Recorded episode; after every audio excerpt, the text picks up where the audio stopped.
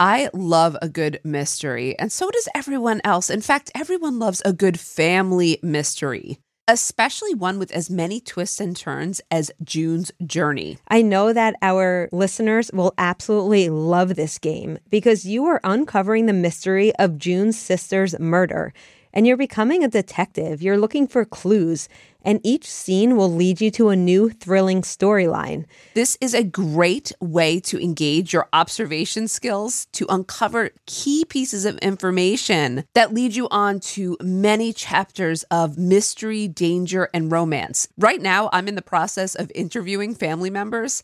And this is bringing me back, just so you know, to my days in law enforcement. And I'm having such a blast with it because it is so much more lighthearted, but it also has the mystery of where will this take me? You can even chat and play with or against other players by joining a detective club. You'll even get the chance to play in a detective league to put your skills to the test. Megan, I think we should join a detective club together. We've got this. Can you crack the case? Download June's Journey for free today on iOS and Android. June needs your help, detective. Download June's Journey for free today on iOS and Android. The Hargan women seemed to have it all. We were blessed. My mom was amazing. But detectives would soon discover Inside the house, there were the bodies of two women. a story of betrayal you would struggle to believe if it wasn't true. I am just praying to God. This is a sick joke. From 48 Hours, this is Blood is Thicker The Hargan Family Killings. Listen to Blood is Thicker The Hargan Family Killings wherever you get your podcasts. This podcast may contain content that is graphic and disturbing in nature. Listener discretion is advised. On June 30th, 2009, a black Nissan Sentra was found submerged in the Rideau Canal in Ontario, Canada. On the outset, it seemed like a tragic accident, but a deeper look would reveal a clash of cultures centered around a family's honor. But to the community, it was an act of betrayal that would shock the entire country.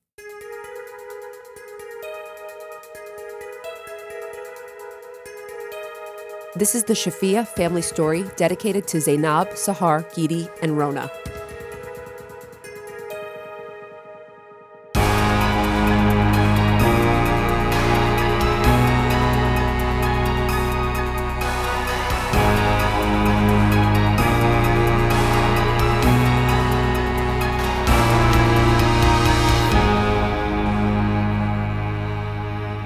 Amy, so good to see you in the studio and back on campus. I know. We get to share an office. I mean, what could be better? I know, but we usually don't wind up on the same days. But this semester, we're pretty much sharing a day together. It's good that we don't wind up on the same days because when we're there, we don't get much done. We shut our door and we talk amongst ourselves. Meeting in progress. Do not disturb.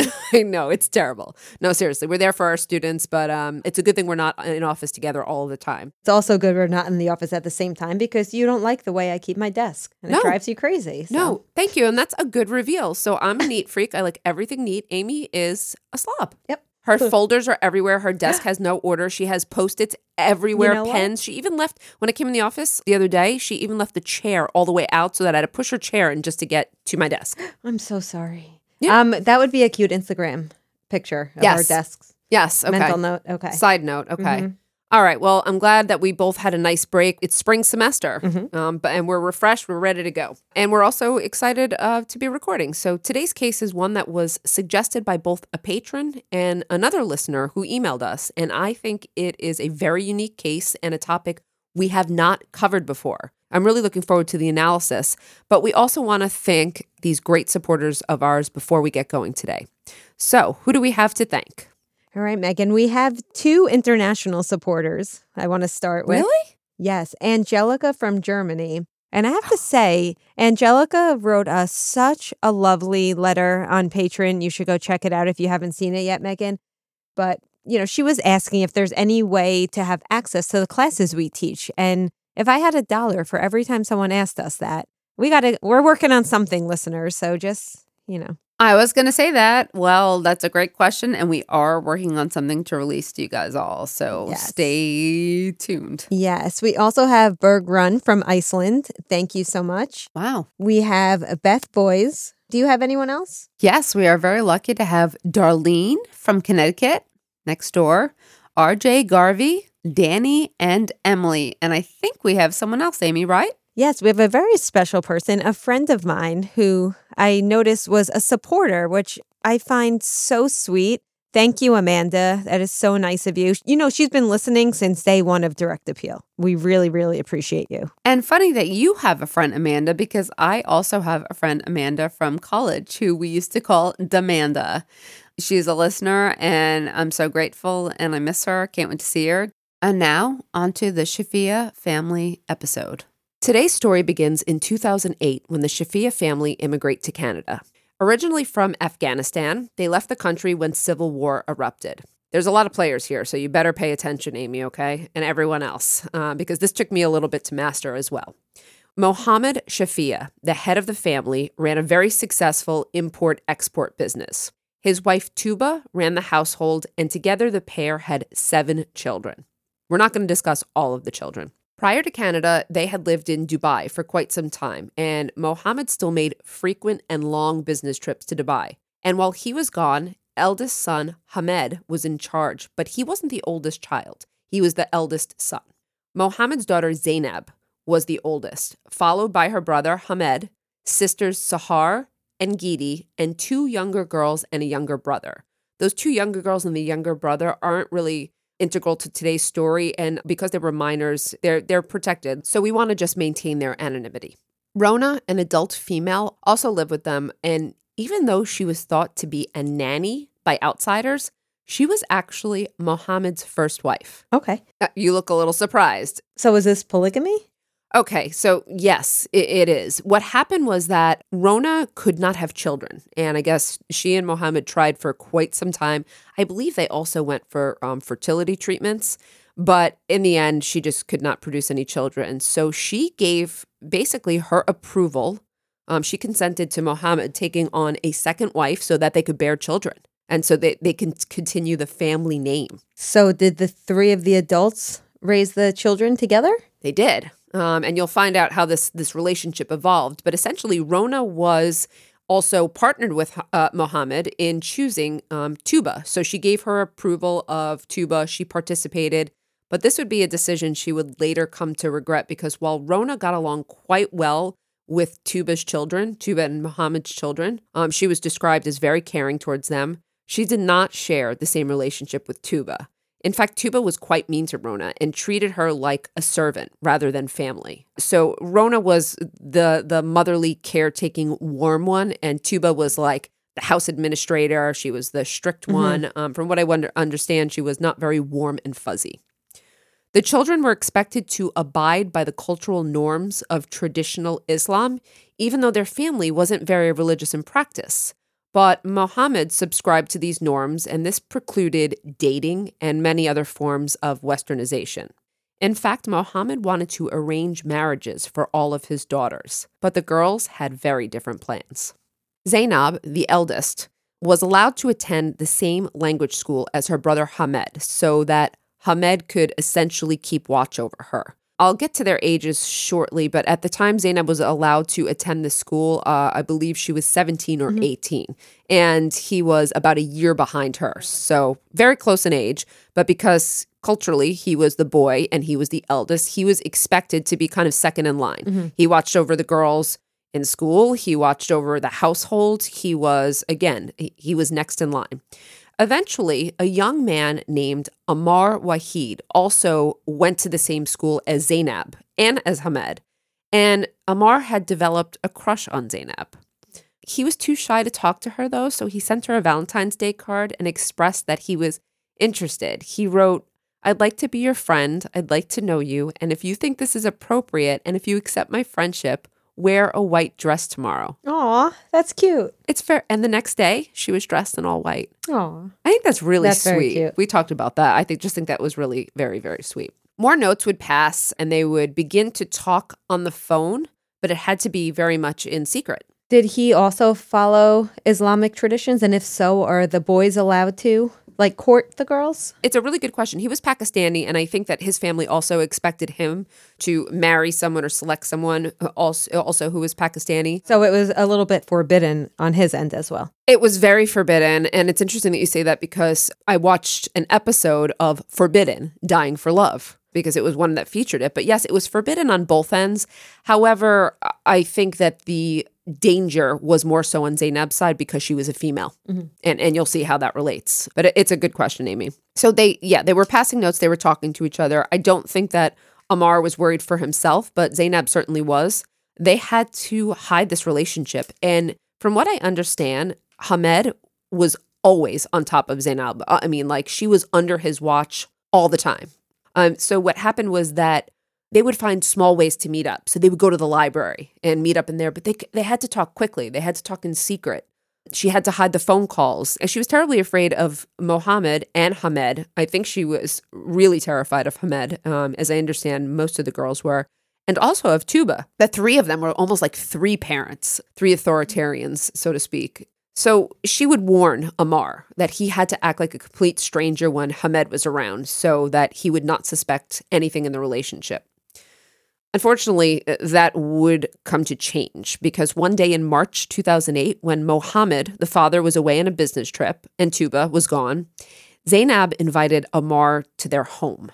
Did Tuba usually go traveling with Mohammed? She didn't always travel with Mohammed, but when she did, they left Hamed in charge. I was going to ask if Rona was in charge when No. they left. No, okay. No, Rona was not in charge. Okay. Yeah, because it was male dominated. So no, Rona was not in charge. Hamed was. And this was a day, so Tuba and Mohammed were both gone. And Zainab thought the house was empty and she didn't think her brother, you know, he was, I don't know what he, where he was to be honest, but she didn't think he was going to return home. But unfortunately for her, uh, Hamed came home unexpectedly. And though she hid Amar, Hamed found him and the consequences were severe. Hamed beat her and forced her to do homeschooling. Beat her? Yes. Not him. No, he didn't touch him, but he beat her. And he forced her to do homeschooling from there on out. She was essentially imprisoned in her own home. She lost all privileges. The family believed that they had the right to choose Zainab's suitor, and she did not. So, all of these punishments that were meted out were really meant to control Zainab and her sexuality. This went on for a long time, too, Amy. The isolation and the punishment, I think it went on for close to a year. Can you imagine that? Who was homeschooling her? The brother or the parents? Well, I don't know who was actually doing the schooling. I don't know if she was doing it herself, if it was a program, if it was Rona, if it was Tuba, but she was forced to do it from the home and she wasn't allowed to attend the language school anymore. Around the same time, Zainab's sister Sahar, who was about 16, essentially she began to test these boundaries set by Mohammed and Hamed with a relationship with a boy from Honduras. And although she was trying to hide it like Zainab was, Hamed found pictures of the pair on her phone and alerted his parents, who were very angry. So now you have Zainab and Sahar, and the parents are blaming Zainab, saying that she set the example from Sahar. In fact, I think it was Zainab who introduced Sahar to her boyfriend. And Sahar is also a teenager at this time? yeah, so if Zainab is, you know, at this time about 18, Sahar's about 16. Okay. There's a couple of years that separate them. Geeti, who is a younger sister, she's about 13 or 14 at the time, as well begins showing signs of quote westernization, skipping school a lot, wearing makeup and western clothes. She was also the one who stood up to her father the most. And when child welfare services visited the home, because they did, Geeti would tell them the truth about her father's beatings and Hamed's beatings. You see, the reason why uh, child services came, because I knew you were going to ask that next, I could see. Sahar had attempted suicide. She'd attempted suicide and she told school authorities about the conditions in her home and how afraid she was on more than one occasion from her father and her brother. And even though authorities visited the home and met with the family, they decided not to pursue charges. A decision that I'm sure they would later come to regret. Now, do you think that has to do with trying to respect one's culture and not getting involved in family matters, or what do you think that's about? I think even though Geeti had said that there was, um, I read that Geeti had reported the beatings, but that she later kind of recanted it. And I think it's because they were so afraid of Muhammad. Mm-hmm. And yeah, I do think there was probably some, you know, trying to be respectful of cultural differences. But mm-hmm. I also think that the campaign of terror against the girls kept them from, you know, mm-hmm. kept them quiet. Good question, though. Now, around April 2009, Zainab ran away from home and went to a women's shelter in Montreal and resumed her relationship with Amar. The family called the police, but at this time, Zainab had turned 19, so she could refuse to go home. She's an adult. Uh, and her family, by the way, was so angry about this. I mean, this was like the ultimate form of betrayal. She had left them, she was not in their control anymore. So, unless her family would allow her to be with Amar, Zainab was not going to go home. And shockingly, the family agreed. Because, as I said, losing control of their family and having Zainab run away was very embarrassing for them as well. It's not just that it angered them, it was a, a form of disrespect and it was embarrassing. Why do I have a feeling they were lying to her? Well, because you have good insights. We'll see. As you said, they might have been lying to her. Maybe they really were, you know, happy to have her back home, or maybe there were ulterior motives. On the surface, though, they seem to understand that it was a choice between losing her or losing their honor completely. And those were the two choices for them. Tuba had brokered support for this decision, agreeing to allow Amar and Zainab to get married. So that was kind of the condition, though. I know it's, it sounds like, wow, now all of a sudden they're letting. That escalated. Yeah, quick. But that was the way to keep the honor. Not that they would see each other, that they would be married. That makes sense. Uh, It does. Yeah. Um, Mhm. On some level. Okay. And in May 2009, they even attended the wedding, uh, the family, uh, but things went terribly awry at the church. So, what happened at the church was that Amar's family didn't show up because they also did not support the marriage. Because they were Pakistani, right? And wanted him to marry. Okay. That's correct. But because Amar's family didn't show up, the Shafia took this as a personal insult and a- an attack on their honor again. And again, brought by Zainab and Amar's relationship. Zainab was crushed and called off the public wedding, even though Amar still wanted to marry her. The damage was done, though. She really was upset. Her family was upset. The Shafia family had been publicly humiliated. They had married earlier in a cultural uh, ceremony, but it wasn't made public, and the marriage was annulled in less than 24 hours after the wedding. Zainab broke off the relationship and went back home to live with her family. And even though Amar was brokenhearted and Zainab was also, things were better seemingly in the Shafia home. In June 2009, Mohammed even suggested that they take a family trip to Niagara Falls. Everyone was so excited, but that's because they had no idea what was to take place on this trip.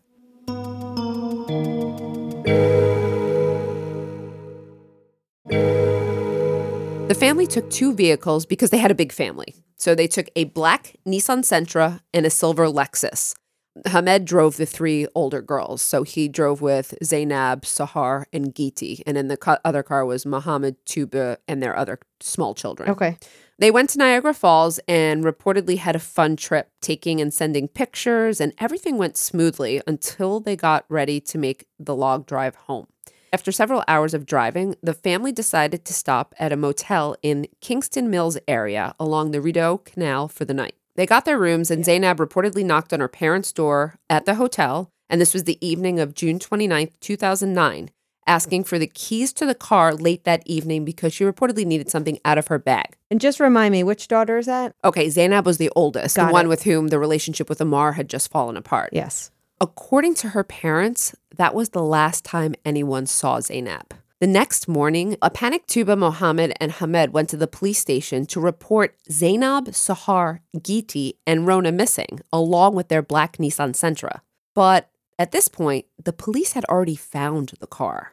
They had been called to investigate a vehicle submerged in the canal, and they noticed that there were bodies inside the vehicle.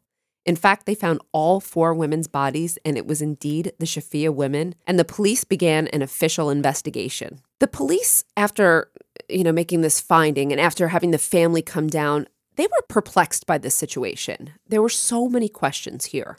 How did these women get there? All four of them. Was this an accident? Because you have, uh, you know, it looks like a car has gone off, you know, the road into the canal. Or was this something more sinister? They needed to interview the family immediately. First, you know, call interview the family members because they wanted to put together a timeline and see if they could figure out a reason why all four women might have taken the car late at night.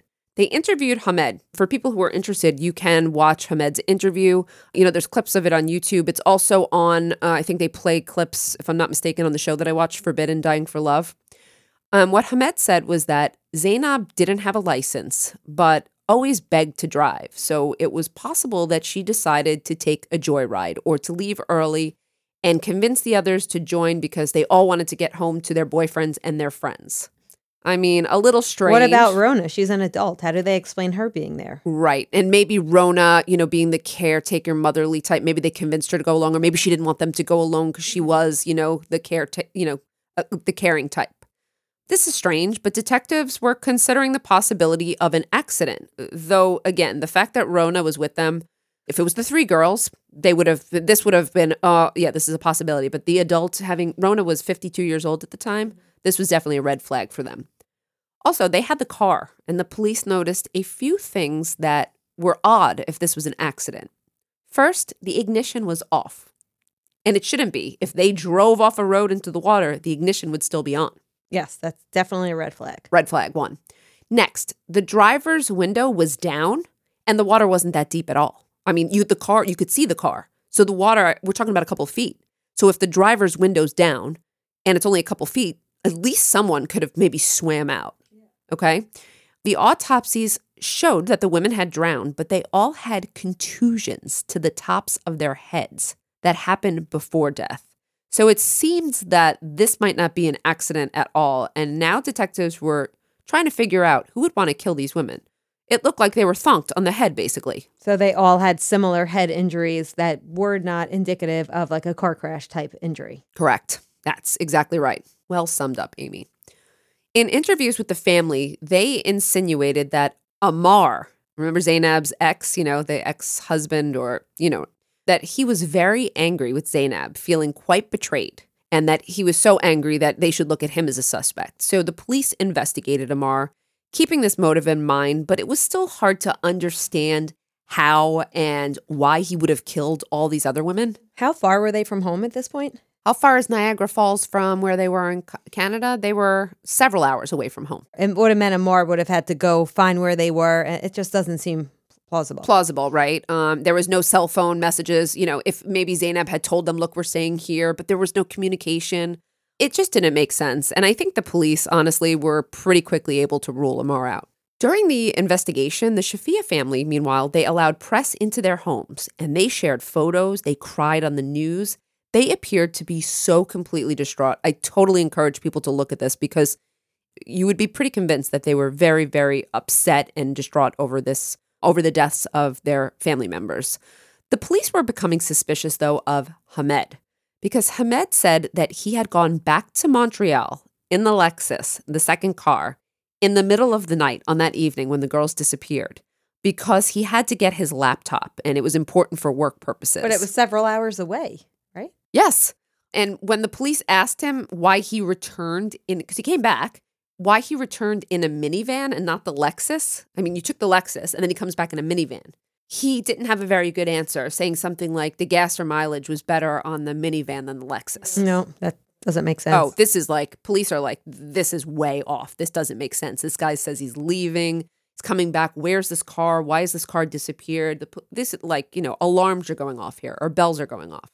Then a finding then that confirmed police suspicions. They found like parts or pieces of the front of the Lexus at the crime scene. So why would there be pieces of the Lexus and why were they hiding the Lexus? Because that's how it also seemed. Tuba's brother also contacted the police to let them know that Mohammed had mentioned drowning Zainab as a way to manage his problems with her. So now police realized this might be a family conspiracy. Turns out that even if Zainab got married, Mohammed was still discussing killing her after she got married, even on our honeymoon, drowning her. Yeah. So police are like, okay, so now they suspected Hamed, but now they're like, Mohammed and Hamed? Okay. Then they discover, the police discover that Rona is Mohammed's wife, even though he had lied about his relationship with her. So now Tuba has a motive. Well, now they're like, why is he concealing this completely? Oh, because they ne- they just said Rona was like the babysitter. He lied. He lied to the police about the relationship, Oh. saying, I don't know. He he had told someone that Rona was a babysitter, but he also told someone that he was she was a cousin who was like a caretaker. Okay. I mean, he told a couple different lies, and the police found out that he was wrong. And as it turns out, Rona desperately wanted out of the marriage, having been abused regularly by Tuba, Mohammed, and Hamed. But Mohammed would not allow a divorce. It was, again, shameful. You won't divorce me, you won't leave me. So was he also married to Tuba?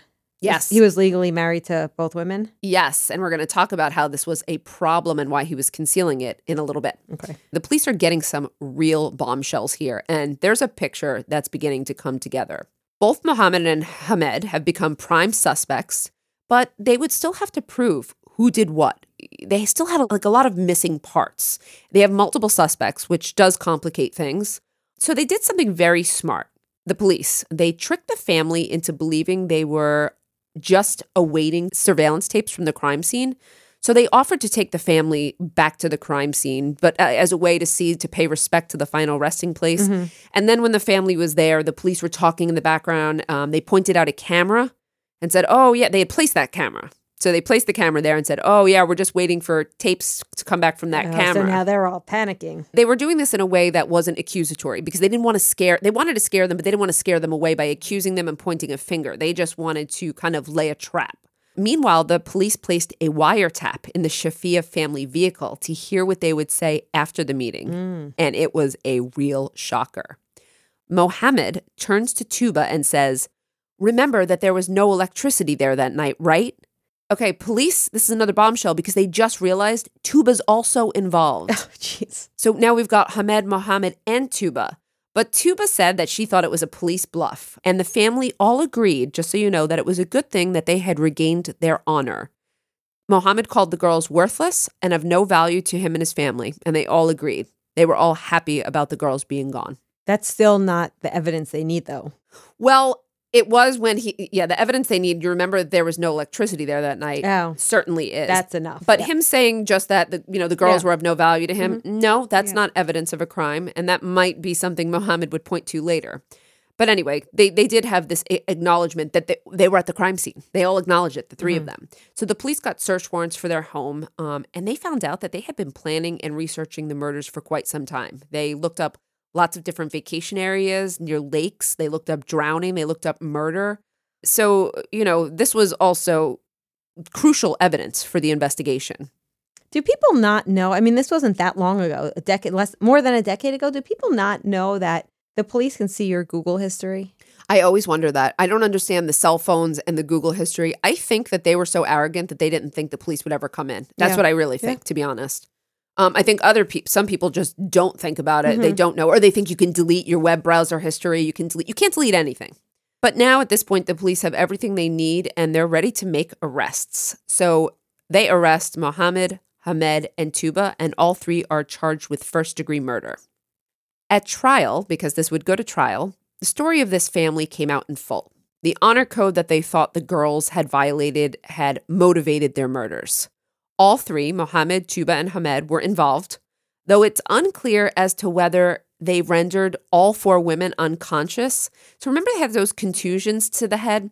The pathologist just couldn't say for sure. They speculated, the prosecution speculated that the reason they drowned and they, they didn't escape was because they were knocked unconscious. Got it. And that's what the and then they pushed them into the water. Exactly. But the pathologist couldn't say for sure. What is very clear is that all three, meaning Mohammed, Tuba, and Hamed, got into the Lexus together and used it to push the Nissan Sentra over the edge into the canal, which explains why the pieces of the Lexus were found there.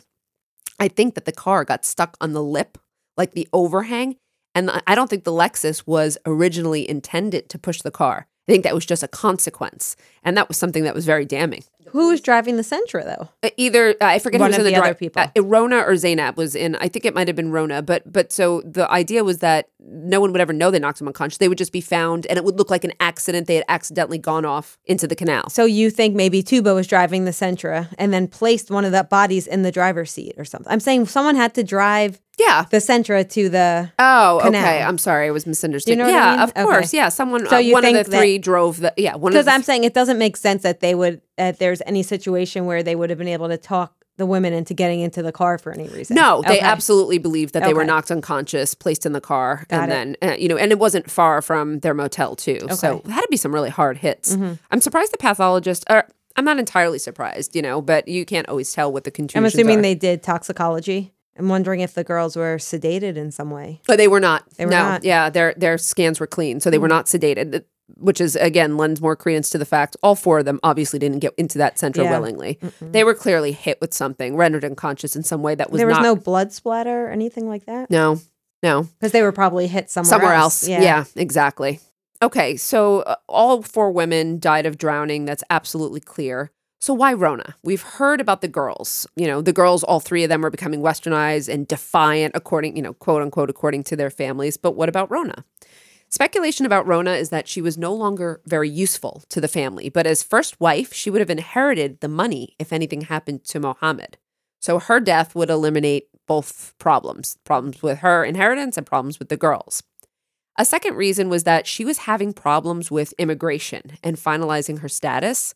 You see, polygamy is not allowed in Canada, it's illegal. So they had to defraud the state as to who Rona was. And if they got caught, they'd be deported. Um, so these are two powerful motivators for them to get rid of Rona, unfortunately for her. Mohammed and Tuba took the stand during this very charged trial, saying that yes, the girls had dishonored them, and yes, they called them very bad names after their death, but they never would have killed them. Mohammed made no attempt to hide his feelings, though, about the girls, saying that God gave them what they deserved. He said this on the stand in his defense. But he denied being part of it. Yes. Tuba maintained that she would never have hurt her children. She tried to play the loving mother role. Both implied that it was again a rebellious Zainab who was responsible for the deaths in this accident. So Zainab was driving, and they said it was her fault. Oh, because they put her in the driver's seat. Correct. And what happened to the son? Hamed was another story, though. While he didn't testify, he had already given some very damaging statements, placing himself at the scene of the crime, but only him, not his parents. He stayed loyal to his parents to the very end. That's not surprising. No, it wasn't surprising. His story was that the girls took the Sentra for a joyride. No explanation as to why Rona would be with them, mm-hmm. really, perhaps for a chaperone, but that he had seen them and essentially followed them in what turned out to be a chase. And he accidentally forced them off the edge by getting too close to their But car. didn't call the police or try to jump in and help them. Of course not. Well, you know, you're shaking your head, and this may not be a surprise to you, but the jury didn't buy any of their stories, and all three were found guilty at trial and received life sentences. All right, Amy, I don't think the outcome was a surprise here, but this brings up a topic that we haven't discussed before on this show. So let's discuss honor based violence. Honor killing is the murder of a woman by male family members in response to the belief that the woman has dishonored in some way or brought shame to the family. It's only the killing of a woman. You can't have an honor killing of a male. You can have an honor killing of a male, but it's typically women. It's almost always women. Yes, there is. wa- There are ways that males can bring shame to the family. I was going to say, you know, if you know, if a male maybe comes out as you Yes. know homosexual or you know, It's I would possible, but this is predominantly gender-based violence against women. okay. Yeah. The killing is the way that the males preserve the honor in the eyes of their families and their neighbors. So it's really about public perception. Women are viewed as property in most of these cultures where honor killings prevail, and women are expected to obey their brothers, fathers, and husbands. Hands down, no questions. Women who have been raped are also at risk as they are thought to have shamed the families as well. You probably know this already. Estimates are that at least 5,000 women are killed per year in honor killings. This is globally. I was just going to ask. Mhm. Lovely. Okay. These are, again, usually young women who have been alleged to have committed some act of sexual impropriety or women who are perceived as becoming too westernized and therefore they are defying their cultural expectations. Honor killings are most prevalent in the Middle East and, in particular, Turkey, Lebanon, Jordan, and South Asia, Pakistan, and India. Doesn't mean they don't happen anywhere else, and doesn't mean they always happen there, but that's where they're most prevalent. The methods for honor killings vary, but they have included burning, stoning, beheading, drowning. They usually involve some form of torture, to be honest. As Westerners, I don't think we can understand this type of violence or we have trouble, but it is cultural and it is not a part of our culture per se. But many of these countries also, just so you know, have actually outlawed these honor killings. But they don't bring down the full force of the law when they happen. So it, even if the law exists on the books, they still allow for the practice. It's still somewhat culturally permissible. Does that make mm-hmm. sense? Yeah. Okay, sorry. It's illegal but not deviant. ah, oh my right? gosh, that was deviant. brilliant. Yes, thank you. Now, deviant behavior is behavior that departs from social norms. Not all deviant behavior is criminal, but not all criminal behavior is deviant. Like for example, when I teach this in class, I'll say, you know, speeding. Speeding's illegal, but not as long as you're only going a little over the speed limit and not putting anyone in danger. Speeding is not something that you would be you know, informally sanctioned for, right? Yeah. So Great example and brilliant point, Amy. Thank you. What can be done here in terms of it still being culturally permissible? It, it's difficult. International laws could enforce harsher punishments for these countries who aren't enforcing their own laws. Certainly, we need a better review of the practices and more research on this topic, absolutely. Ultimately, though, Amy, it would be also difficult to try to change cultures, especially from the outside in. So it's a matter of how do you get it's almost like when we talk about social disorganization. Like it's not up to us to, you know, organize certain areas. It's how do you help people to organize themselves? So mm-hmm. how do you help a culture to, you know, transform some of their norms? Mm-hmm. Regardless, in Canada, this is not permissible. It's illegal and they brought down the full force of the law. And obviously in the United States, we don't permit this type of violence as well. Any idea how often it occurs, even though it's not permitted? I, I think it's a very rare event in the U.S. I certainly know of a couple of cases, and we've had listeners write in, but it's not it, it's not prevalent nor is it common um, here in the United States. Let's talk about theory. This is the first time we've covered this type of case, and the first time we've really discussed honor based violence on this show. I discussed it in my classes, but I'd like to know, Amy, what criminological theory does this tie to to explain how this happened? I know you're going to know it. Culture conflict theory. How? Why? The Shafia subculture rejected certain cultural goals and means of our mainstream culture. So they had their own values and norms and their own definitions of deviance. That's absolutely right. And their definitions of deviance were in direct contradiction to conventional definitions Yep. of normality and deviance. Amy said it brilliantly, but yeah, I mean, that's the best way to say it. Their subculture essentially conflicted with, uh, you know, our mainstream culture, and they chose adhering to their cultural norms as opposed to society's norms. So I think that's definitely a cultural theory for me here is the explanation for why these crimes happened. We often find that these theories also explain gang related crimes where a gang requires let's say illegal activities right your your you know initiation i mean a lot of activities are illegal in a gang and your allegiance or someone's allegiance to the gang becomes more important than abiding by mainstream societal rules um, so that's just another example of crimes we can explain using cultural theory Well, and going back, we covered this on one of our patron episodes. Right. A lot of these theories can also help us understand cult involvement. Absolutely. Good point. Yeah. I always cite, when I teach cultural theory, I always cite uh, Code of the Street by Elijah Anderson. Uh, you read it, right? I read it in graduate school. Yep. Okay. Well, that's where I read it. So we went to the same graduate school. Yeah. That makes sense. Um, it's a fantastic Everyone book. should read it. Everyone should read it's it. It's a little old at this point, as we are, but it is good. yeah, it is. they Uh, probably have like a newer edition at this point. I don't know. I don't actually think the book's been updated, but it explains how certain members of society are so alienated from mainstream society. By the way, that's strain theory too, because they're blocked from opportunities. So they form their own subculture where the focus becomes about respect and violence to keep that respect. And even though those crimes are different than the one we discussed today, the main point is is not. I mean, the main point is that they used violence as a way to secure honor, or at least what they perceived as honor. Obviously, we don't perceive it to be honorable uh, to murder your family members. It's murder- subjective. Honor subjective. that's true. I wanted to also point out this is just a geek note. Um, when I teach cultural theory, I usually teach it after learning theory. I don't know if you teach it the same, but we usually look at learning theory or differential reinforcement. You know, you learn behaviors from someone else, or you know, we I look at that as like a micro level theory, and then you know, some, someone learns on an individual level, and then cultural theory is like the macro level theory where culture is the teacher. It's interesting that you say that because in some of these cases that you hear of, it's the younger generation that is pushing against these outdated definitions or values and norms. Because th- you would think with social learning that they would act the way they, their parents act, right? Yeah. But that's not the case. And this, in this case, it's certainly not the case. It lo- sounds like all the children were rebelling. They were rebelling, except for the eldest, yeah, mm-hmm. but they were absolutely rebelling. And unfortunately, they paid the price for it. Okay, we've covered the theory part. Final conclusions here. They were caught, all three, punished appropriately, but I'm just going to say it, Amy. This is one where I would be absolutely comfortable with the death penalty, even though Canada doesn't do the death penalty anymore. Amy, what are your thoughts on justice being served? Life without parole, you said? Yeah. That's for me, that's justice being served. I feel bad for those poor children. There are younger children and now they're growing up with no family. so, you know, we forgot that they're additional victims here. All of the children are victimized here. And even though justice was served, that doesn't bring these four beautiful women back. However, telling their story keeps the memory of them alive and allows us a healthy outlet to discuss the issue of violence against women.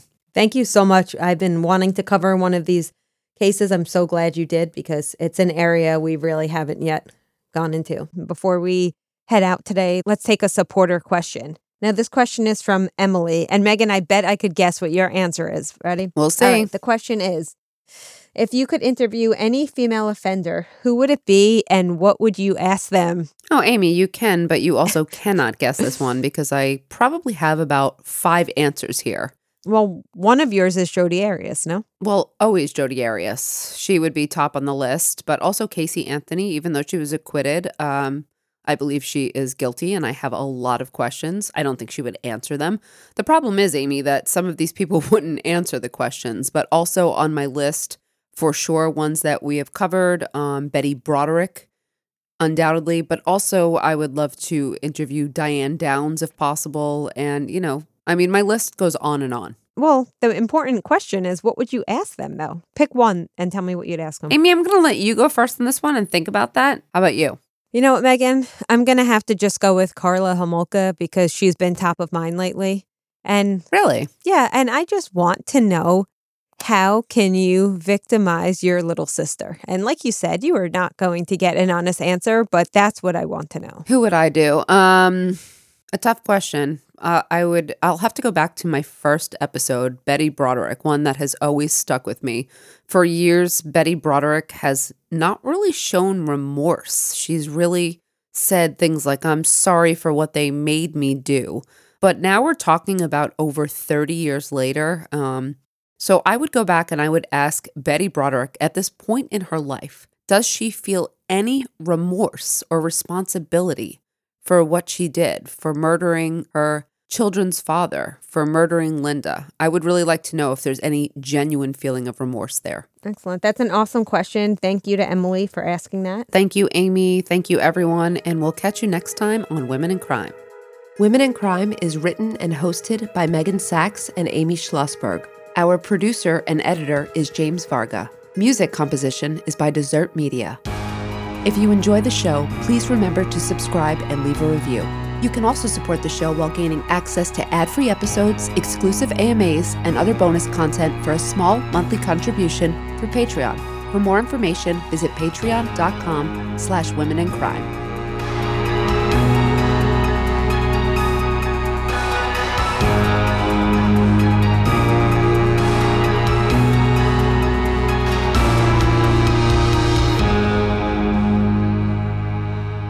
Sources for today's episode include an article in Maclean's, an episode of Forbidden Dying for Love, articles from the Toronto Star, and Stacey Malakote's book Women in Crime. Seeking the truth never gets old. Introducing June's Journey, the free to play mobile game that will immerse you in a thrilling murder mystery.